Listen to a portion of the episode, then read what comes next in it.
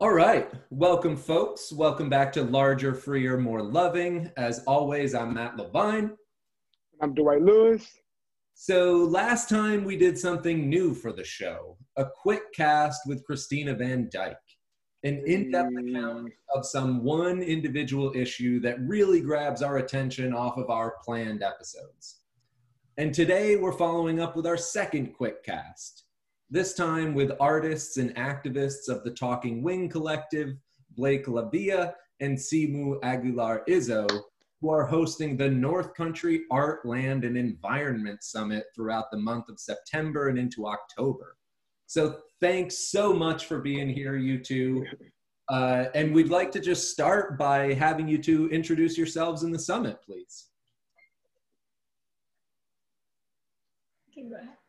My name is, like you said, Siu Aguilar Izzo. I use they, them pronouns. I am an artist, activist, organizer, originally from Guanajuato, Mexico, to, um, Chichimeca, Nahua territory. And? My name is Blake Lavia. I also use they, them pronouns. And um, I am originally from Italy. Thank you. Uh, so, could you tell us about this summit that you put together? How did this come together? What are you focusing on? Yeah, how's that going? So, we started working on this summit uh, in collaboration with St. Lawrence University last September. Uh, and um, at first, it was supposed to be an in person summit here in upstate New York, uh, the Haudenosaunee territory.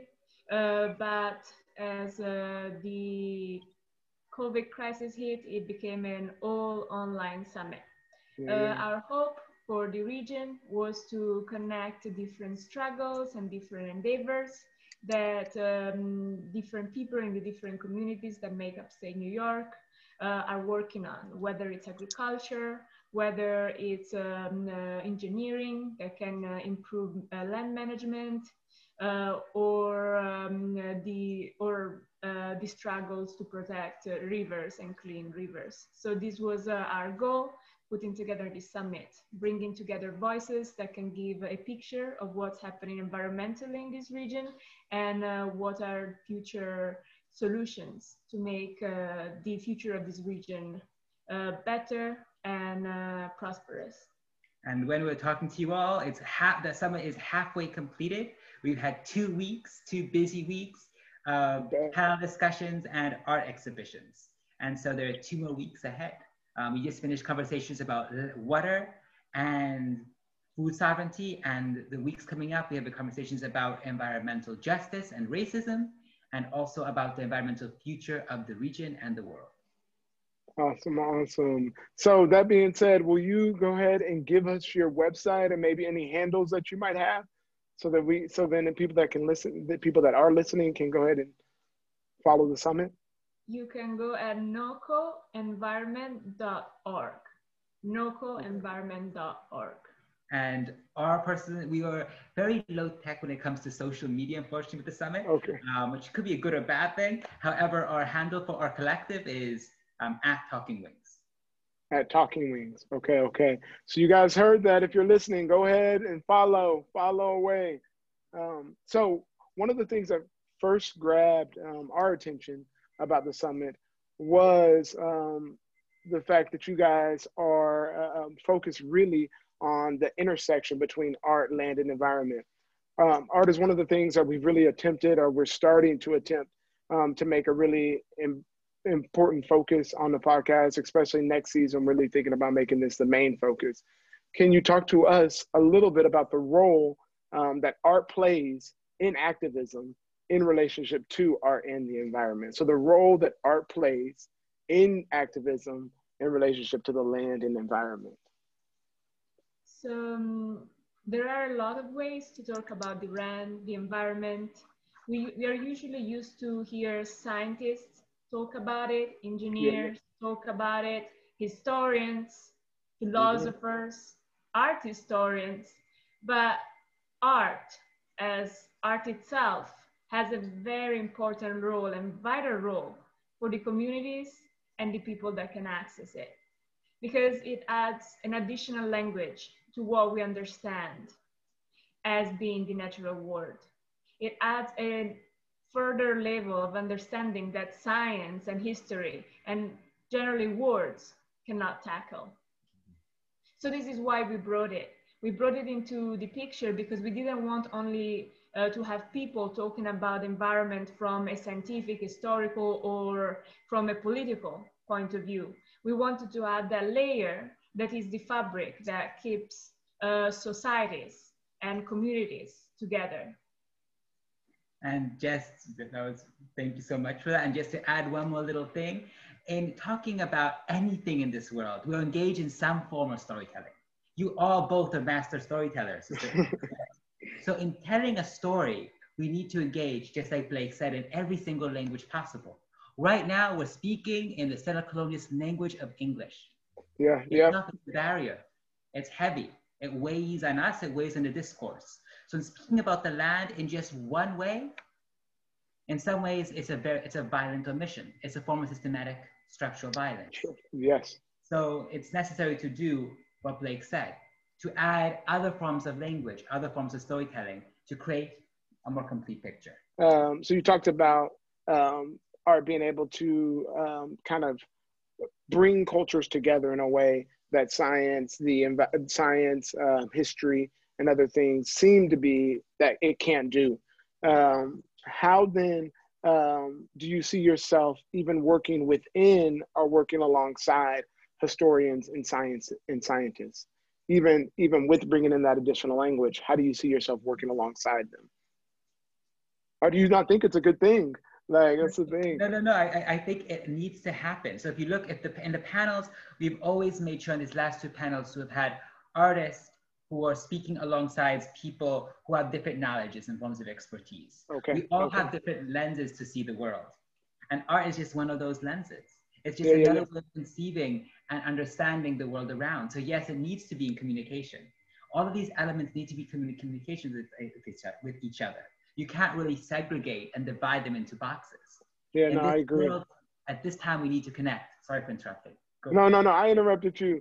So that being said, do you think that then? Um, I think oftentimes we look at things like history and science as um, uh, being able to um, stand above, a, to be able to stand above nationality, be able to stand above cultures. Um, but I'm listening to you now, and right off the bat, I'm looking at the ways that art can be. Um, art doesn't have a lang- like doesn't have like an actual spoken language um, in the ways that it could just be placed in front of you, um, right? And then you can then speak in your own language or speak in relationship to your own scientists. Um, and so I'm like, I'm listening to you now, um, and I'm almost, I almost want to say um, the uh, the way that Blake said that the like art is probably the most essential language, um, and that's a language that we've been keeping out of the conversation. In the West, right, has actually been manipulating us um, and controlling us by by actually keeping art out of the picture. Um, yeah, yeah, yeah, yeah, yeah. At least that's what I'm getting from you. And I'm, I'm like, y'all, y'all right. Y'all are right. Y'all are right. 100%. Couldn't agree more. Love what you said. Couldn't agree more. No, but I mean, just especially when it comes to issues of the environment, right? Because you know, we we have we have an Earth here that we are sharing across the globe, and and the only way we're going to make progress on the the horrific environmental degradation and destruction is going to be communicating over national boundaries, especially these national boundaries that have been created in these uh, uh, horrific settler colonial ways right? So so art there seems to me to have that that language of creating community that's so unbelievably essential for making any progress on environmental justice. Um, so so this also this is interesting because we also try to emphasize justice and community here. Um, and i as i've been watching the summit come together it's been fantastic to see the community of activists for justice that you've brought together. I mean, this this last week's panel on food sovereignty with with Claudia Ford, with uh, Gachi Juni Fox, uh, Carmen Musan, Himani uh, Gupta Carlson, and Catherine Bennett was was just breathtaking. Um, so I'm wondering, uh, just what has it been like working with this community? Uh, what what will you take away from this experience of of working with this community? I think overall it's been amazing getting to know these people that in their own uh, corner uh, are working uh, to make this land better for everybody and for the future generation. Uh, the last panel you mentioned, they were all farmers uh, and people that specifically work with the land. So like farming, it's gonna, it's, it's essential it's what keeps us all alive. And as we go on into a future that's becoming more and more uncertain, are these little farmers, these people that are working the land in a way that's sustainable, are gonna keep us alive in the long run. Mm-hmm. Mm-hmm. So, and uh, we have talked with people that have protected the river, that are making policy now to still protect their community from pollutants that otherwise uh, would uh, go overlooked. Uh, and I think talking to all these different people has been enlightening, more, more, mostly because I realized how much we are affected by the doomsday rhetoric that we are constantly bombarded by. Mm-hmm. Uh, everything that is shown from a scientific point of view, from the point of view of this global, global climate crisis, is that everything is burning the forests in Siberia are burning, the west coast is burning, mm-hmm. um, uh, the ice caps are melting, uh, there are oil spills, and we can't do anything about it. They keep on building pipelines, they keep on fracking, and there's really nothing we can do. We can just mm. watch. This is not true.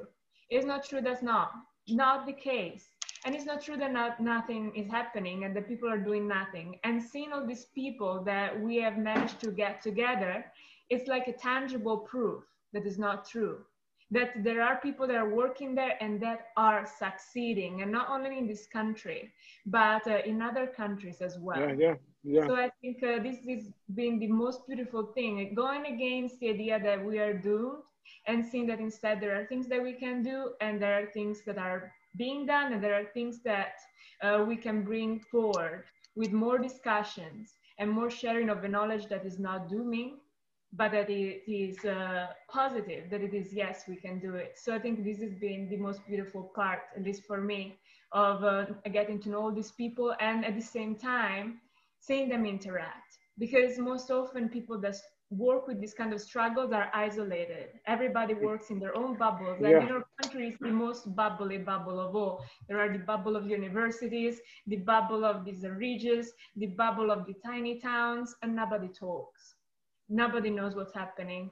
Um, we know what's happening in the Arctic more than what's happening here. So seeing people coming together like this has been like, wow. So these people are now talking. So maybe these people in the future can work together and connect these struggles. And no, well, you, just just to add one quick thing to everything that you said when you were talking about these narratives, because again, we're talking about narratives, yep, narratives yep. about where we are, where we situate ourselves in the world narratives that tie all of us together. Us as, it's hard to talk about people as a species, but kind of the the way I've seen other human beings is when they look, when people notice that someone is doing something that works, when people see the experience of something that works, people usually follow along. Yeah, yeah, usually yeah. follow along more than when you go out there, you say, you have to do this, and you're getting in their face. People stop listening. But when you are there working with other people and you see their example, things start shifting. So again, we have been in some ways have been extremely more than lucky, been blessed to have met all these people that are doing this. And that, that's one of the things that I'm taking away is that yes, yes, yes, we all can. And that hopefully other people will take that away as well. But yes, these people are doing it, so you can do it too. Yeah, yeah, yeah. No, that's good. That's really good. I um this is making me think also, you know, we're going through, you know, I you know, I'm speaking, I am black and there's some things that we've been going through this summer, right? Um, in relationship to justice. Um, and I think that we've actually seen um, movement in relationship to justice um, to some extent, right? Uh, we're not seeing the, the level that we want, right? Um, but I think the images that we see of um, uh, George Floyd and Breonna Taylor actually helping with that um, in a way that we haven't been able to see those because we didn't have these before, right? Um, and it's a different form of images and it's a different form of uh, language that's outside of this uh, spoken Western um, type of language. But it is, uh, those images are, I think, shifting um, shifting the landscape. Um, and that being said, I really want to ask a question surrounding um, race and gender now, gender in particular, um, which seems to be a central concern also uh, for the summit and for environmental justice. Um, can you talk to us a little about gender um, and racial oppression and resistance and how that became a part of, or if it was, uh, a part of your thought process in relationship to putting on the summit? Um, and then can you give us um, any preview of events that you might have that will, in the remaining events, um, that um, might deal with these issues of gender and race um, in relationship to um, environmental justice? I can, I can talk briefly about how we chose the panelists, and then you can maybe go more in depth. Uh, our F, so we in the North Country is, I mean, I, we can agree that it's not a diverse area. And uh, it's uh, really a bubble on its own, and racism is, is rampant and uh, violent. Wow. Uh, so, starting from that, our objective has been to feature mostly um, try to feature as much as possible women or not necessarily white men. So mm-hmm. that has been one of our first intents, feature people that usually in the greater discourse are completely muted. Because even when we talk about the sciences or the history, it's usually a white academic man that tells everything. So that has been our primary goal, to, de- to give the voice to women uh, and um, people that were not white and uh, particularly not only to white men. Um, and of course, in man- manage, working through anything, you have to also acknowledge your own positionality. Okay, so I grew up, I'm of Nahua, Purepecha, and Mediterranean descent, but I grew up in Mexico, and I grew up looking very white in Mexico. Mm-hmm, mm-hmm, and mm-hmm. I grew up with that background. So I'm going to acknowledge, first of all, that background, which, which off the bat has its own different multiple layers of violence and history. In this country, if people don't read my name, they just look at my face. And I have had people in my face and say, what, your nose this, your nose that, that means you're from there. I've had that happen. But most of the time, I'm just, look, they look at me and they think white. So I am coming to this background, into this place, into the North Country. Well, maybe people may look at me as somebody that is not like the region, but I do look. So I have to acknowledge that part of me. Originally, I, I am, I do consider myself someone who uses they, them pronouns, someone who, who is not he, him, male. However, I do look he, him, male. So mm-hmm. again, start off the bat, I am coming with that baggage.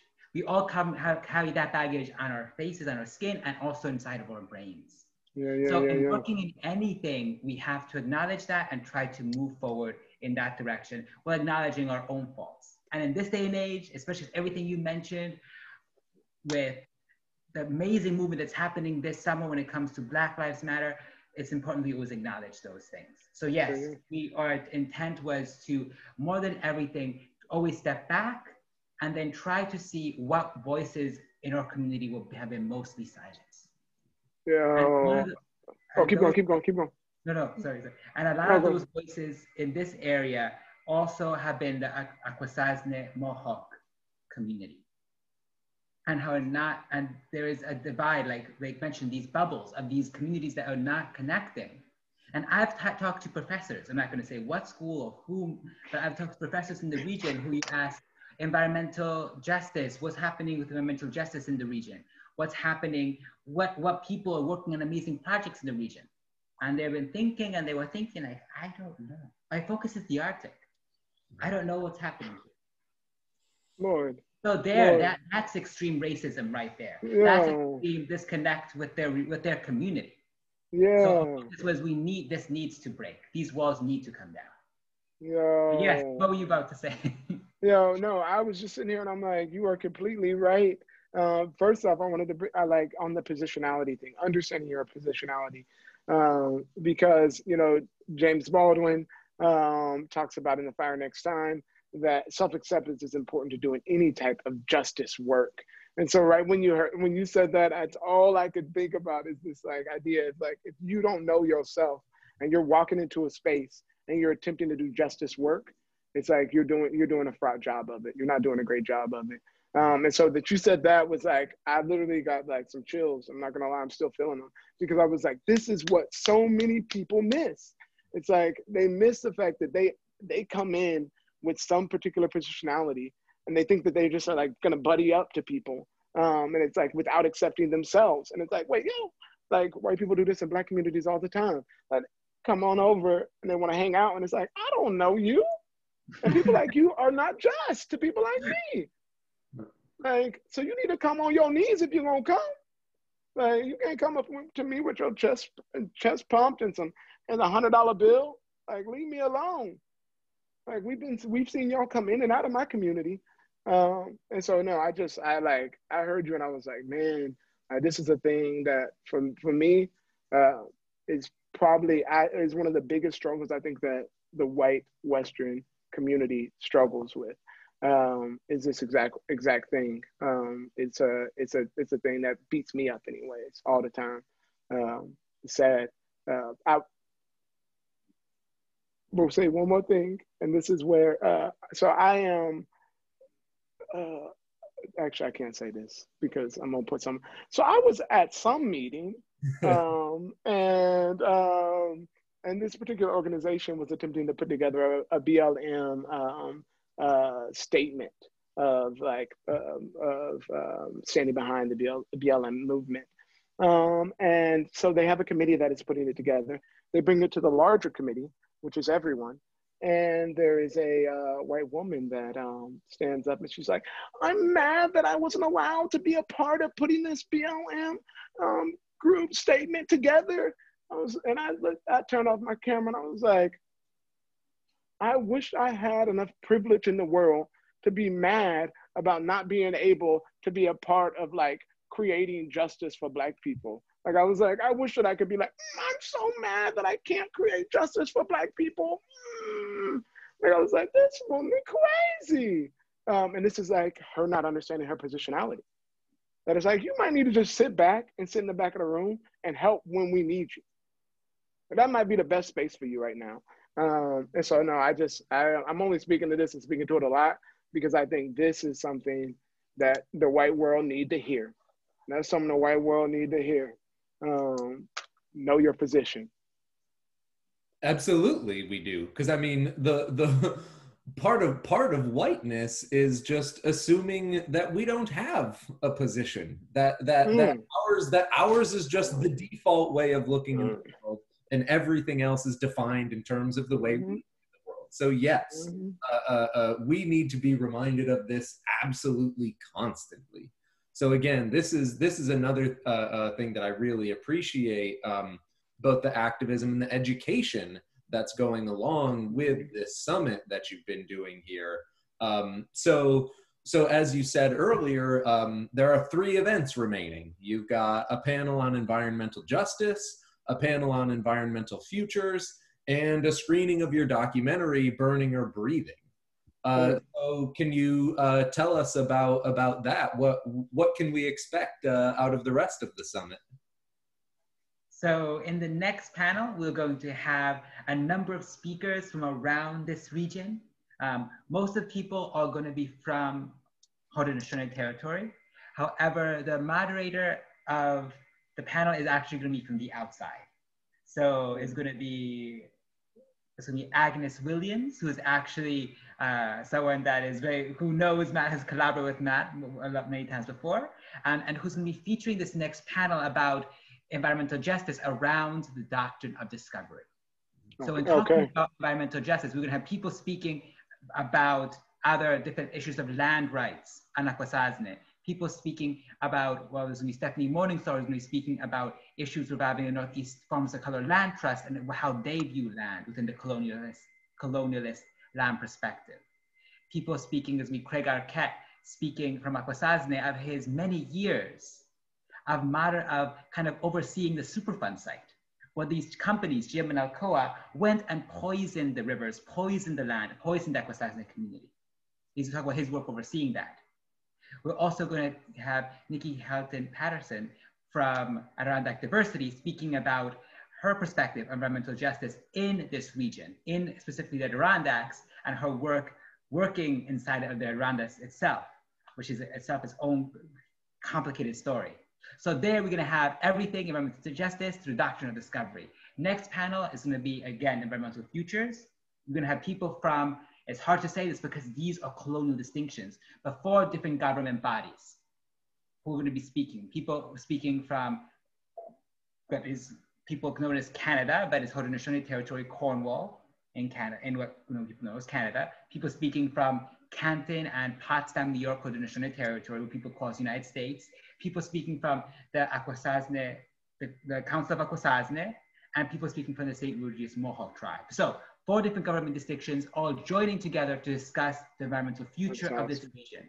A future in which the climate crisis is going to inspire mass mobilizations of people. People are going to move into this area looking for the clean water. So how, how is this region going to react? How is Akwesasne going to inter interact with the people who are going to be coming, maybe trying to take their land again? So that's that summit. The last and least, and, and not least is going to be the screening of our film, which is kind of more about this humble attempt to connect this region with other movements. So okay. it's more than just a screening. We're going to be inviting speakers, speakers from the, the River Sentinels from Jalcomulco, Veracruz, who managed to stop Odebrecht, a Brazilian giant ugly corporation, from building a, a dam on their river. Speakers from Sendas, a group in Mexico, in, uh, in the Antigua watershed in Mexico, that is managing successfully to create a network of farmers to protect the watershed. So again, more than just screening, it's connecting the issues of this watershed with other watersheds, making a global picture. That's awesome. That is awesome. No, that's so, fantastic. So I just want to, uh, that sounds not only like uh, fantastic topics there, but but that lineup, uh, Agnes Williams with her on uh, uh, uh, the United Nations Declaration of the Rights of Indigenous Peoples. Stephanie Morningstar is fantastic. Nikki Hylton Patterson has done absolutely wonderful work since she's she's been here working for the Adirondack Diversity Initiative. Um, so yeah, uh, uh, again, folks listening, uh, uh, please, please uh, uh, join this event this Wednesday at 6:30 for this panel on environmental justice in the North Country. sorry to interrupt you, Dwight. Oh no, no, no! That was a plug that needed to happen. Shoot, I'm gonna say that 100. percent um, So first off, you talked about the doctrine of discovery. For those that are listening, if you want to listen more about the doctrine of discovery, go to, tra- to episode five don't wait, just freaking do it. Um, and you can hear more about that. Um, then you guys moved on to this environmental future and the film. I love that you're doing, you're almost doing an education, then you're moving to the region, and then there's a connecting the region to the globe. I just was like, that is like, I'm sorry, like that's really, uh, it's, it's like important to work, work that way. Educate people on why they should be involved, like work from the region out. Um, so many people want want to work from out in, um, and so I really think that you guys are just like doing good work. And you guys both look so damn young. Um, and I don't even I like you guys. This is the first time I've cussed on the entire um, on the entire podcast. You guys made me do it. Um, so so because of that, I've got to ask the question that's burning for me and for my students um, is how uh, how can young people like not only get involved in your work but also how can they what are some advice like what's some advice that you would give them for being able to make the movement from like um, you know this 19 year old college student that doesn't really know what they're doing to doing work like you guys are doing um, to doing work like um, activism in relationship to land art race any type of activism that's at that intersection of also doing art um, because i think that's the only thing like you i think you guys are completely right art connects the mind um, and the heart in a way that reason just can't do it. And so I'm always trying to get my students to do art, uh, but it's like, how would you speak to them? So I think, particularly if you're still 19, the, it's a, it's like growing into the process. So it's I think little by little realizing what you're interested in and realizing what struggle you feel like you can contribute to. And everybody's different and everybody has their own interests. So if you cannot ask a person to do what their brain don't want to do, nor their heart to want to do. Another thing that I think is very important is trying to break free from the cages that this society has put us in. We go to institutions that are schools or any other kind of situation in which they expect you to decide what's going to be your career. And once you decide what's going to be your career, whether or not kind of you get there, because the world is changing anyway um, from uh, the previous generations, but you're going to have to be that and that only. And once you get into that uh, framework, you're going to have to act according to where, where you are going to be in the social class of the society in which you are growing up in. And I think we need to break out of that because you might like science, but you might like art, but you might like history. And I think nowadays, with this technological world, with this world that ask, is asking us to be more and more fluid to the point that there's no security anymore, that's actually freedom we can start to take in ourselves. So I think uh, break free from the cages of what you think you ought to do to be part of this capitalist structure and work from there. And once you work from there, look around. Where are you living? Who are the people that surround you? And little by little, like uh, from what you know of, of the history of the area and what you know of the people you've talked to, start moving out from there and say, what can we do to change things? And everybody's different. There, there might be a situation in which there are people that are capable of standing in front of the police and uh, use their bodies to protect and fight but that's not everybody. You cannot mm-hmm. ask that from everybody. And that's not all the struggle we need. Everybody in their own little way can, by sharing, by talking, and by offering what they can offer, change something.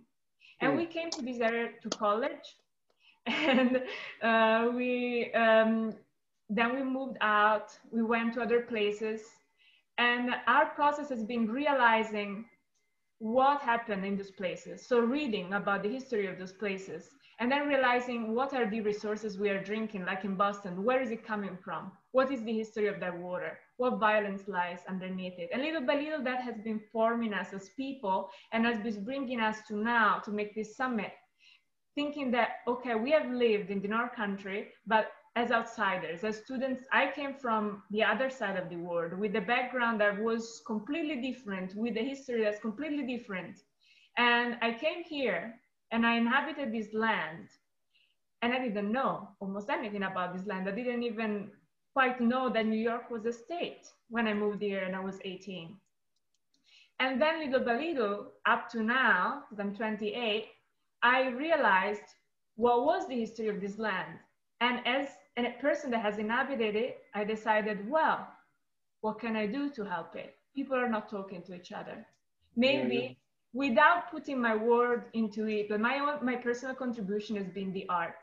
And it's the art of an outsider that communicates with the environment that I hosted me for years. And that's my personal contribution, but I didn't want to put my voice into other people. I wanted the people of this area to talk to themselves and communicate yeah, yeah. themselves. Mm-hmm. So I think that's what I can say to a young person start little and move with what you want to do and the change you want to see. And I think. Yeah, and just just to kind of conclude that, even though it does not need any concluding the slightest, just but just one last thing to say is that it's always necessary to one look deep inside, deep inside oneself, like you just mentioned about the positionality. It's important to look and acknowledge one's own role in society and really look at the fact that one has what you could say ecological footprint, you could say racial footprint, but all of our footprints in some ways are covered in blood. The yeah, blood of our yeah. ancestors or the capitalist system in which we live. So we need to acknowledge that. And then, and what blood is, the blood is seeping onto a land. You need to understand the history of that land. In our case, Blake mentioned very quickly that we lived for a brief time in Boston. And we did not, we, again, we, we were coming in as an outsider without asking really permission to enter a space and without knowing the history of that space. It's necessary to really delve deeper into all of your histories. Know your histories, know the legacies where you stand, and act from there. But you need to know that first, because if you don't, the castle's going to crumble. Crumble. You need to move forward from there. So I got two statements before Matt talks. Uh, grab my, grab me there. um, break free of the art, um, and all footprints are covered in blood.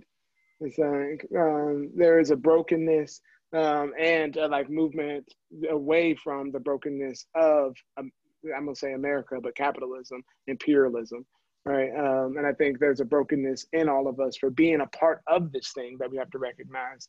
But I really heard in what you were saying, but also to break yourself away from the art of what society tells you or how society tells you you should exist in the world.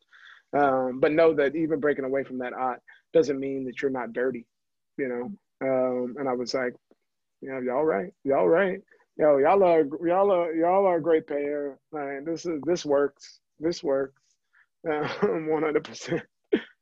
No, so so thank you so much uh, for joining us today, uh, Blake and Siwu. Um, as as Dr. Claudia Ford introduced your last event, um, we're in the middle of these triple pandemics of, of COVID nineteen, of systemic racism and climate change, and after after uh, your last response, I would add to that um, heteropatriarchal racial capitalism. Um, uh, and, and, we really think that we, we can't make progress on any of these without making progress on all of them. Uh, so, so thank you so much for creating this space for folks to do that. Um, and thanks for uh, coming on the show to tell us about it. Uh, and we're looking forward to the rest of the summit. Oh, yeah, one hundred percent. Thank you, thank you for your comments, your your your questions, and just for bringing it all together. Yes. And thank you for making your space, the space of this show, part of that change that needs to happen. One of those mini mm. incubators for the future to come. Yes. Well, we appreciate that so much. We appreciate that so much. Thank you for coming on.